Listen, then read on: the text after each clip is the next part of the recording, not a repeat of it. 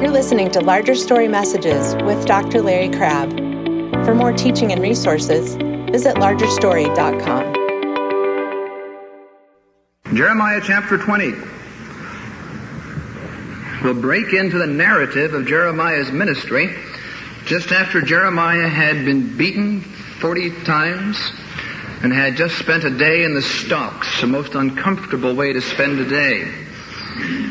And we have here in the passage I want to read to you this morning what was happening inside of Jeremiah just after that experience with beating and the stocks and with a heated exchange with the man who had him beaten and placed in the stocks. Listen to what Jeremiah said to the Lord. Verse 7 of Jeremiah 20. O Lord, thou hast deceived me, and I was deceived. thou hast overcome me and prevailed. I have become a laughing stock all day long. Everyone mocks me. For each time I speak, I cry aloud. I proclaim violence and destruction. You see, God's word to Jeremiah was to proclaim to the people of Judah that they were about to be carried away captive as punishment for their sins. His message was not a happy one. The false prophets of the day were saying, peace, peace, everything's alright. It's all going to turn out okay. Jeremiah came along and said, no, it's not. It's going to be terrible. His message was not popular. I proclaim violence and destruction, he said, because for me the word of the Lord has resulted in reproach and derision all day long.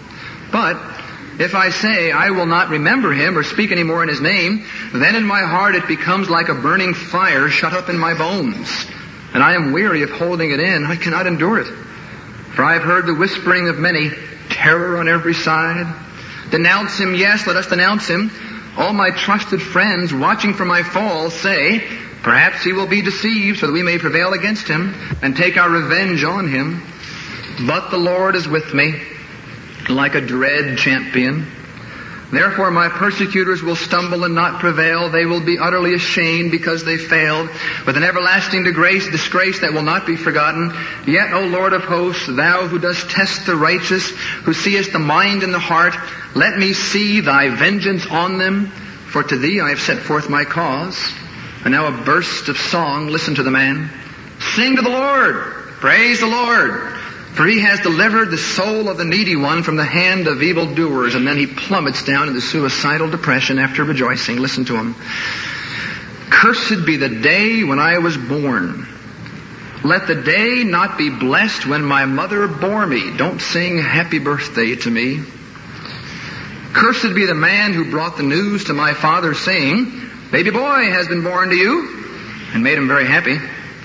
Let that man be like the cities which the Lord overthrew without relenting.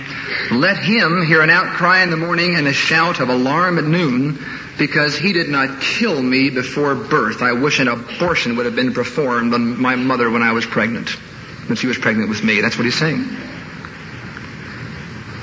So that my mother would have been in my grave, and her womb ever pregnant. Why did I ever come forth from the womb to look on trouble and sorrow? So that my days have been spent in shame.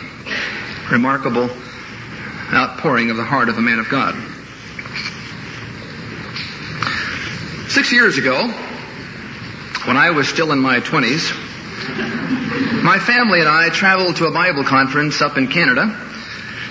And during that week of conference, I shared the preaching responsibilities with a man who at that time was in his late 60s or early 70s. It was understood by me and by all who were there that one of the reasons for the pairing of this gentleman with myself was so that he could provide a balance, the balance of age to my youthful immaturity and inexperience. Just a month and a half ago, my wife and I traveled to upper state New York, where I was again sharing the preaching responsibilities at a Bible conference this time, however, the fellow that I was preaching with was a young man in his 20s.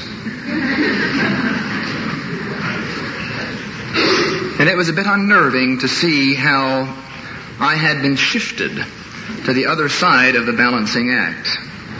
My wife, who generally runs ahead of things a little bit, bought me a book for my 35th birthday last July entitled Men in Midlife Crisis.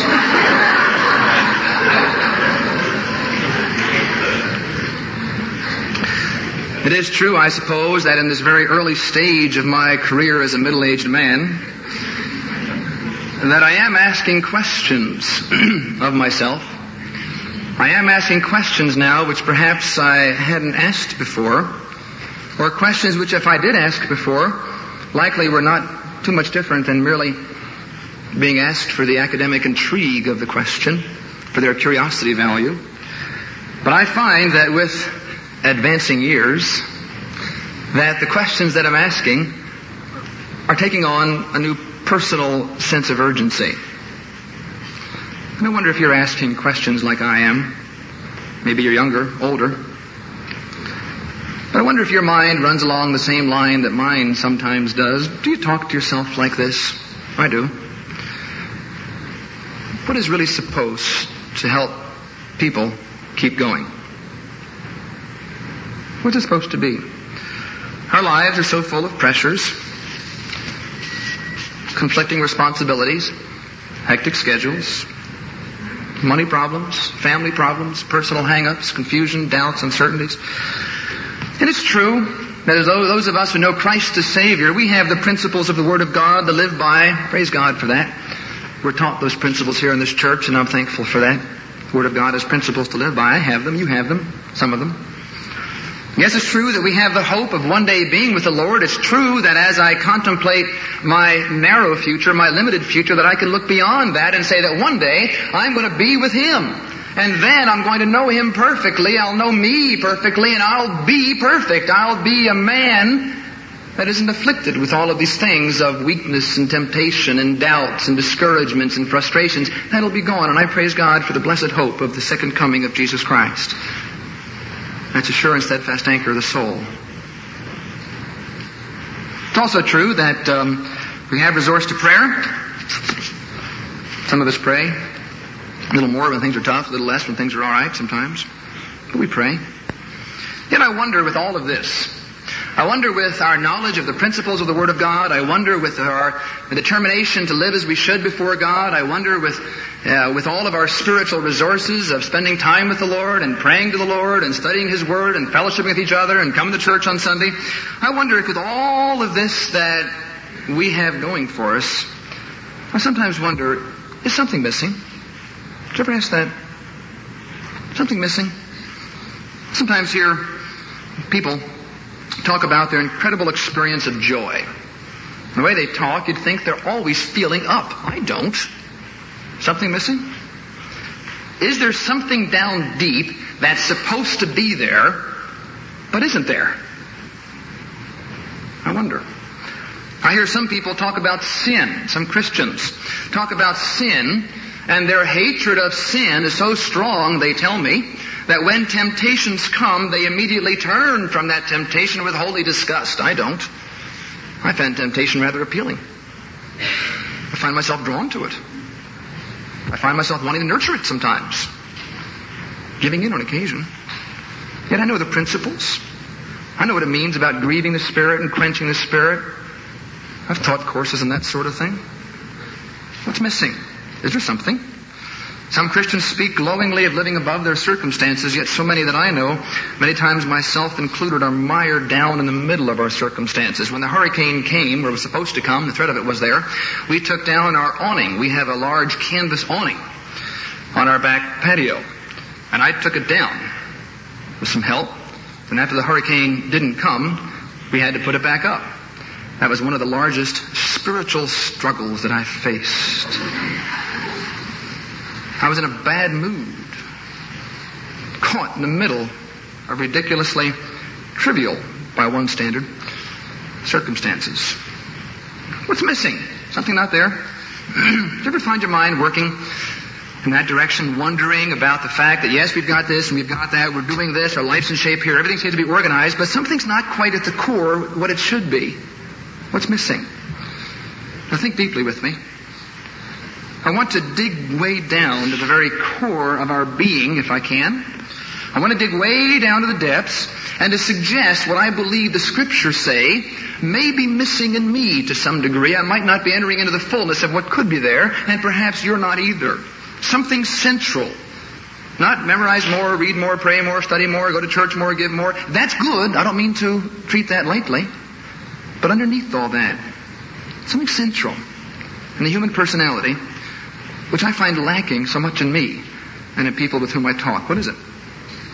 Let me give you a word for it. Just a word that I've chosen to label what I want to discuss with you and spend the rest of our time discussing it. The word I want to use to label this element that I believe is missing is the word character.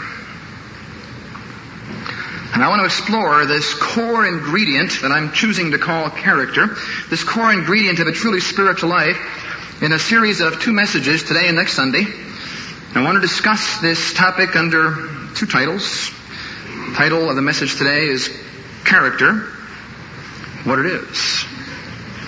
And next Sunday, Character, How It Develops. Today, what are we talking about? Character, what is it? Well, I found it helpful in order to define what something is to first of all define what it isn't. So first of all, let's discuss character, what it isn't. Then we'll look at character, what it is. When people try to figure out what's missing in their Christian experience, Satan is readily available to come up with some ideas and to suggest to us ideas as to what's missing that really come very close to what the Word of God says is missing, but is just enough off base that if we follow his wrong conception of what's missing, if we pursue something called character, but have a foggy, fuzzy, unbiblical, slightly distorted definition of character, we're going to end up in spiritual ruin and frustration and defeat. In preparing for this series of messages and thinking about the, what it means to have character, I've been studying the book of Jeremiah. Jeremiah occurred to me as a man who understands and exemplified the meaning of the word character. and as I've been reading that book, I've been struck by two counterfeit conceptions of character running through the book and exemplified in different different ways. Two things have occurred to me as I've read the narrative. Two counterfeit conceptions of character that I want to discuss with you. First one is this. Let me tell you what it is and then discuss it. When something's missing in your life, when you're aware of that, you say, Lord, I want more. Lord, something isn't as it should be. Lord, I want to be different. Lord, I have this, that, and the other, but something central is gone. Do you sometimes handle that sense of emptiness, that sense of longing for more, by a renewed emphasis on what you're doing as a Christian? Let me suggest to you that character at its deepest level is not an emphasis on what we do. Look at 2 Chronicles 35. That's backwards from Jeremiah by a little bit. 2 Chronicles 35. Let me give you the history of the passage I want to read to you. Thirteen years before Jeremiah began his ministry, a man by the name of King Josiah came to the throne of Judah. Y'all recall the story, I trust, how a man named Jacob had his name changed to Israel, had 12 sons. They all went to Egypt. They got big. They were redeemed from Egypt by the blood of the Lamb. They were taken to the land of Canaan. They went through a period of judges where they were up and down. Then they wanted a king. Saul came along. Then David came along. Then Solomon came along. The kingdom was divided. You had a southern kingdom named Judah and a northern kingdom named Israel. And now we have King Josiah, who's one of the kings in the land of Judah. Did you get it? King Josiah came to the throne of Judah, the southern kingdom, 13 years before Jeremiah began his ministry. He was a good king. The northern kingdom had 19 bad kings. Southern kingdom had 19 kings, some good, some bad. Josiah was one of the good kings. He was a man who wanted to lead his people in the ways of God. He was a good king. He was a king during Jeremiah's initial ministry.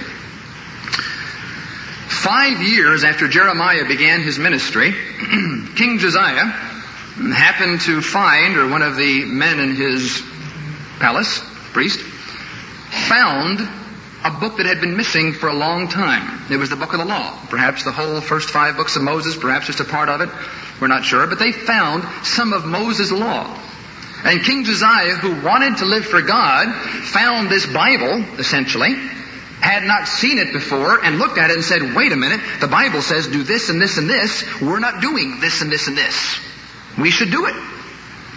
One of the things the Bible says is we must come to the temple and worship and offer our sacrifices and our burnt offerings. We must celebrate the Passover. That's what God, through Moses, told his people to do. And he did. Told his people to do that. When Josiah realized that, Josiah called the people together and said, folks, we've got to start being obedient to Scripture. Something's missing in our national life, and we have to do what we're supposed to do. And so they celebrated the Passover, and it was quite a Passover. They redid the temple, and they got the place shining, and they had a real large experience of worship. Second Chronicles 35, verse 18 says this, And there had not been celebrated a Passover like it in Israel since the days of Samuel the prophet, nor had any of the kings of Israel celebrated such a Passover as Josiah did with the priests, the Levites, all Judah and Israel who were present, and the inhabitants of Jerusalem in the 18th year of Josiah's reign, the Passover was celebrated. Get the picture of this. Crowds of Jews who had ignored the teaching of God for years regarding worship in the temple were now coming to a freshly redecorated temple to obey the teaching of the Word of God. Isn't that good? Praise God. What did God tell Jeremiah to do? Look back at Jeremiah chapter 7.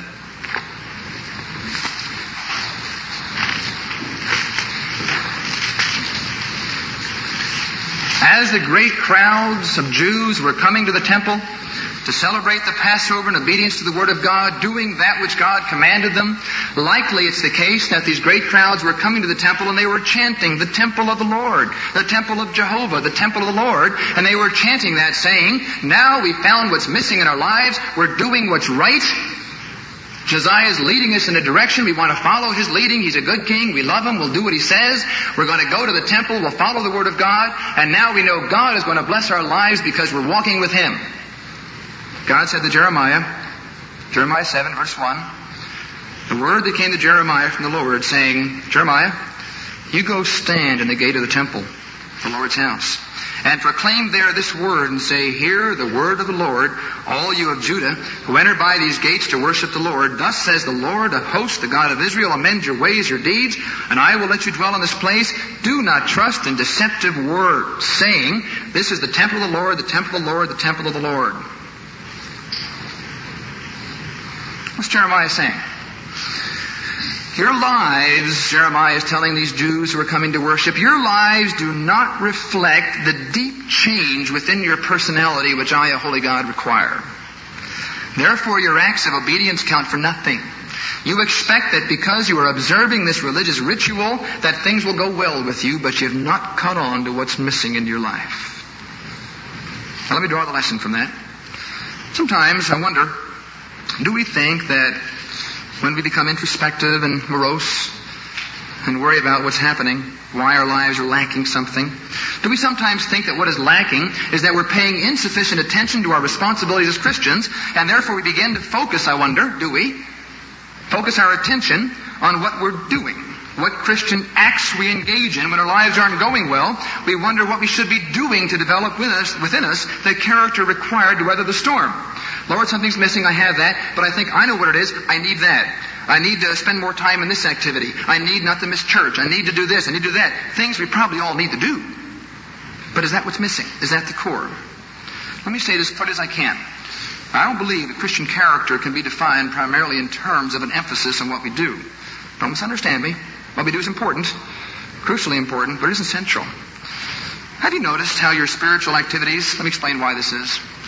Have you noticed how your spiritual activities sometimes take a sudden and radical upturn before a crisis? Remember back in high school, you didn't miss a day of devotions before the final exam? Remember how that worked? What we do is right, much of the time. Things go wrong in our homes, and what we do is right. But rather than asking, what are we doing, should we not be asking, why are we doing it? And is it not likely that because our hearts are so deceitful and desperately wicked above all things, get a big definition of sin, it's not just doing something wrong, it's a principle that's invaded my personality which says, my way first, God, you come last, I'm in charge here. That's the principle of sin operating within me. And when I focus on developing my spiritual life by doing this, doing that, doing the other, when I focus on that, my sinful heart twists that around unconsciously, and I end up doing these things for the purpose of maneuvering God to get Him to grant me what I want, and that's sin. Look at Jeremiah 34.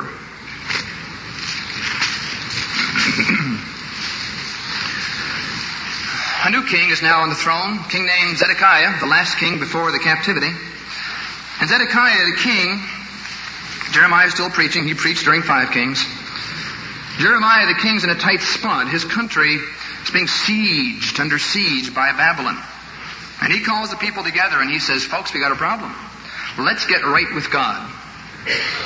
He said, I've noticed a verse in the Bible which says this, that we are not to be holding our Hebrew brothers and sisters slaves as we're doing, and yet you folks have your Hebrew brothers and sisters as slaves. Let them go. And the Hebrew said, We'll obey the word of God, and they let the Hebrew slaves go. They did that. Isn't that good? Isn't that what God commands us to, uh, commands us to do and commends us for doing? Try striking at that time, apparently, when the Jews let the slaves go because they were afraid of Babylon sieging them. At that time, the Egyptian army probably came up behind, and the Babylonian army had to withdraw their siege for a time and go take care of the Egyptian army. And so the Jews who were inside, who said, uh-oh, Babylon's there, let's let the slaves go, let's do what God says to do. And the Babylonians left. You know what they did? They grabbed the slaves back, put the handcuffs back on. Why?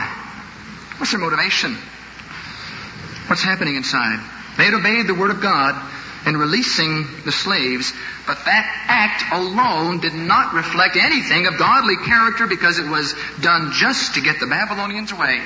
Nothing shapes up our spiritual life so quickly as a threat to our welfare. We begin doing good things. But if our focus is on doing good things, our deceitful hearts will lead us into doing good things for wrong purposes, and we're not moving in Christian character directions at all. The second thing, which character is not, the second counterfeit of character, cleverly developed by the enemies of God, I believe. Did you ever feel that something was wrong with your spiritual life because you didn't have an incredible sense of joyful anticipation about tomorrow? Ever feel that? You know, we know the Lord, tomorrow morning we're going to be able to serve Him again. Can't you just not wait for tomorrow morning? How exciting. I don't feel that. Does the alarm clock when it goes off at 6.30, is that an invitation to an incredible experience of joy? Is there an irrepressible exuberance that swarms through you when you hear that chirping alarm? I enjoy preaching. But you know what? When that alarm went off this morning at 6.30, I didn't say to myself, oh good. now I can get up and go preach. What I said was, I gotta go preach. I guess I better get up. What's missing? Aren't I supposed to have a kind of a thing deep inside? Look at Jeremiah 12. You feel guilty that isn't there? Jeremiah had just gotten word that his neighbors in his hometown where he was raised were going to kill him. He wasn't too happy.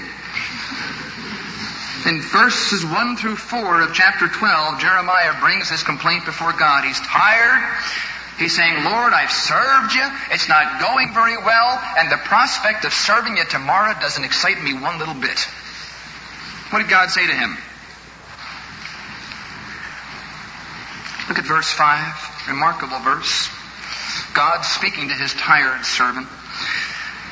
If you have run with footmen and they have tired you out, then how can you compete with horses? If you fall down in a land of peace, how will you do in the wild jungle thickets of Jordan? Jeremiah, you've had a tiring race and faithful. Things are just getting underway. You're tired running against people. Try a horse, Jeremiah. That's when you're going to really get tired. It's coming up for you tomorrow. Pretty soon you'll be beaten, put in stocks for a day, tossed in prison in a dungeon, and let down into a cistern where there's mud on the floor. You'll be sinking in mud for a while. Get excited about it, Jeremiah. You have a very wrong view of the Christian life. It's unrealistic. That can build a false hope and a sense of eventual despair. There's a popular song going around by the Gaithers. I appreciate the Gaithers, but some of their music I think is questionable. Let me read you one that is. Can you imagine Jeremiah coming with that despair and hearing this in return? Can you imagine Jeremiah sitting in the back row and having to sing this? When the gloom and fear was lifted, my old heart just started to sing. And the song just keeps getting bigger and it thrills my heart through and through. And if it keeps getting better and better, oh Lord, I don't know what I'm gonna do. Got it, Jeremiah? Just getting better, isn't it? Aren't you excited? Boy. That's just not in Scripture. What does God tell us to do? Endure hardness. You have yet to resist sin unto blood. Be faithful in the fight. Do you have that incredible experience of just remarkable joy as you face tomorrow? If you do, praise God for it. But if you don't, don't be guilty for it. That's not what's missing in the core of our personalities. Some deep, exuberant anticipation, some thrilling outlook which says tomorrow is going to be so wonderful I can't wait for it to come. I don't feel that way. And I used to be guilty that I didn't. But I am no longer. What is this thing called character? It's not an emphasis on doing right. You'll deceive yourself and do it for the wrong reason. It isn't some irrepressible exuberance that says, I can't wait for tomorrow. That's just unrealistic. The Lord didn't have that. He was a man of sorrows and acquainted with grief. He said, I'll give you my joy, the same joy that I have as I go to the cross. That's not the kind of joy that the song speaks of. So what's character? Jeremiah 20, look at our text.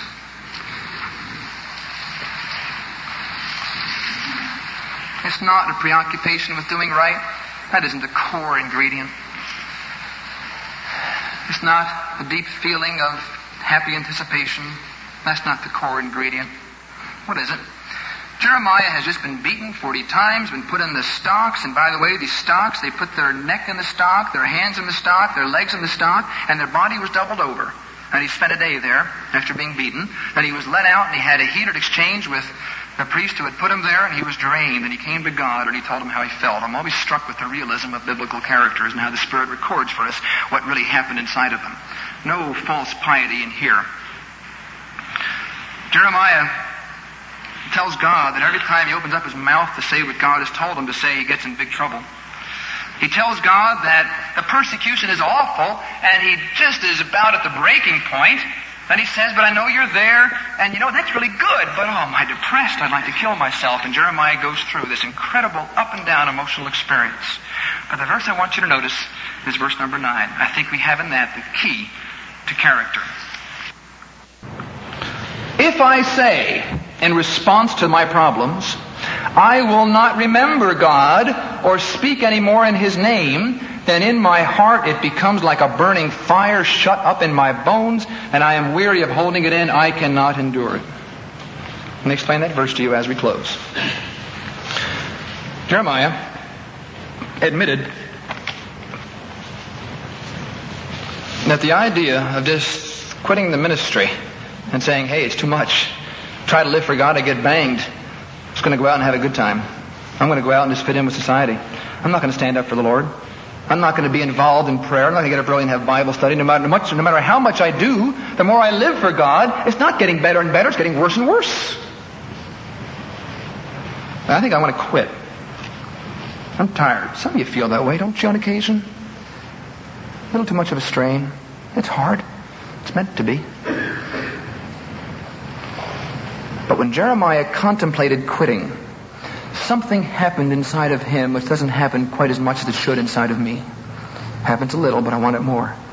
When something, when he decided it was time to quit, when he thought like that, inside he found his bones burned. What does he mean? I believe Jeremiah is saying this. I am so gripped by truth that I cannot run from it. Whatever fears or anguish or despair clutches my soul, an awareness of who God is, what He said, His eternal purposes, the fact that it's true, what God says, grips me so much stronger than anything else. Therefore I must go on. I cannot deny what is true. The truth of God has reached the very core of my being. And I can deny everything else because fears and pain and worry and fatigue and discouragement and depression are less central than my deep consuming awareness truth. Remember in Acts 4, Peter and John were told, don't preach anymore. And they said, we can't stop preaching what we know is true. Paul said, woe to me if I don't preach the gospel. What are they saying? Truth has gripped me at the very core of my being, and I must go on. It's almost that I haven't got a choice. Because I know it's true. I have to. Yes, I choose to in response to truth, but when I don't, my bones burn within me. Some time ago, a man came to see me. This man had very strong, lustful desires in the wrong direction outside of marriage. Very, very strong. Intense. And he had an incredible fear of becoming close to his wife, he was scared to death of deep oneness with his wife. It's not unusual. This man had a case of it in abundance. Sordid background, difficult problems in his background, which led to this incredible screaming within his bones. The very insides of his being screamed to go in this direction and avoid that direction, but this direction was sinful, and this direction, when he avoided it, left the marriage in ruins. He came to see me. And during our time together, the truth of God concerning who he was and Jesus, this man was a Christian, he knew that he was a sinner, that the Lord died on the cross to pay for his sins, and he was trusting not his own good works. He was trusting what Christ did on the cross for his sins when he fully paid the penalty that a holy God exacts against our sin. He knew that. He went on to enter into the implications of that justification that was his by faith, and he began to see his worth in Christ he began to see his mission for Christ, and truth began to seep down deeper into the very core of his being. Not because I put it there, because I can't. I've tried many times and failed, but sometimes the Spirit takes what I say and does the job. And truth went down all the way in. And I said to him, What are you going to do? Know what he said? I came to you, he told me, because I wanted to find out to prove that I could not resist these urges and therefore I'd be justified in leaving my wife and doing the other. But now God's done a number on me. What I thought would happen is, if I was helped at all, which I thought I wouldn't be, was that my urges would decline over here and my fears would get less. But thanks to you, Dr. Crabb, my fears are stronger and my urges are more intolerable than ever. Appreciate your help very much. But God has done something. He has penetrated my being with that which is true. And even though the idea of going here is irresistibly attractive, or so it seems, and the idea of going to my wife is intolerably fearful, there's something deeper now inside of me, and it's truth, and I can do no other but give this up and go to my wife, and I hereby commit myself to do it. The man has a happy marriage today. Why? He's a man of character. What's character? Doing what's right? That's too superficial. Feeling wonderful things inside? That's unrealistic. This man is controlled by truth. That's character. To be controlled by truth. Character is measured by what controls us. Inside of our bodies, our bones sometimes scream, I want to break, Want to get away? Temptation's too strong. My anger's consuming. Lots of things scream within us for release. What screams the deepest? That's the measure of character. Is it truth? Have you started with the basic truth that I'm a sinner, that you're a sinner, that Jesus died for my sins on the cross, that I belong to Satan because I've served my master Satan. God in His grace has come along and said, I'm going to snatch you from death and put you in life by paying the price of your sins. You respond in faith to me and I'll give you life. And now, Larry, I've made you somebody of value, somebody of worth, and you've got a purpose in this life. It all makes, this, makes sense. And I say, Lord, that's gripped me at the very core of my being. So that when I feel like I got to go to work tomorrow, oh. Rather than feeling guilty, I should be happy. Rather than saying, I'll get up early and have devotions, maybe I should. But go deeper than that. Has truth gripped me to the point where I can do no other but live for my Lord? Has that happened? A little bit, maybe. I hope. Maybe a little bit in you, I hope. How do we get that kind of character? Where truth is so pressingly, urgently, vitally real at the deepest parts of our personality that we're compelled to go in that direction. How do we get it? That'll be our topic for next week. Let's pray. Father,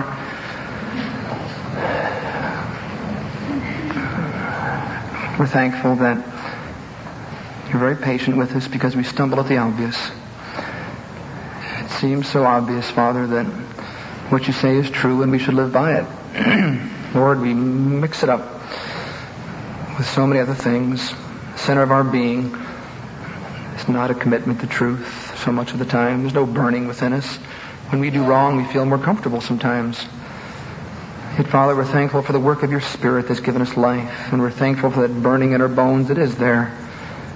That compels us to go, go on for you regardless of the cost, regardless of the pain, regardless of discouragement, regardless of who lets us down, regardless of how people disappoint us and hurt us, regardless of family problems, money problems, physical problems. Father, regardless of all of that, truth is to grip us. Help us to see how that's done through your Spirit and to live lives that reflect the fact that we're consumed by the one who said, I am the truth. Teach us what it means to relate to him in a way that our lives are changed at the very core of our personalities. We pray it in Jesus' name. Amen. Thanks for listening to Larger Story Messages with Dr. Larry Crabb. To subscribe, visit largerstory.com.